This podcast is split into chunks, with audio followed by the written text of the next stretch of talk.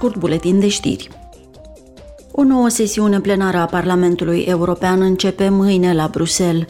Președinta Roberta Metzola va deschide sesiunea cu comemorarea a 10 ani de la prăbușirea complexului Rana Plaza din Bangladesh. Clădirea cu 8 etaje găzduia mai multe fabrici de confecții care lucrau pentru mărci europene. În accident au murit peste 1000 de oameni și circa 2500 au fost răniți.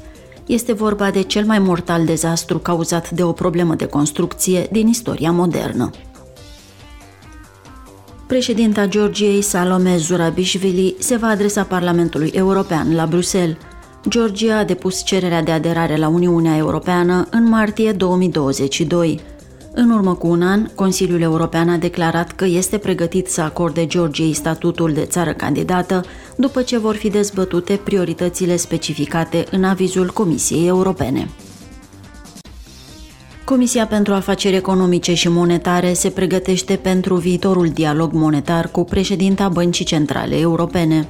În acest scop va organiza o reuniune pregătitoare – Mâine, eurodeputații vor dezbate probleme actuale de politică monetară și vor aduna informații de la experți în politica monetară.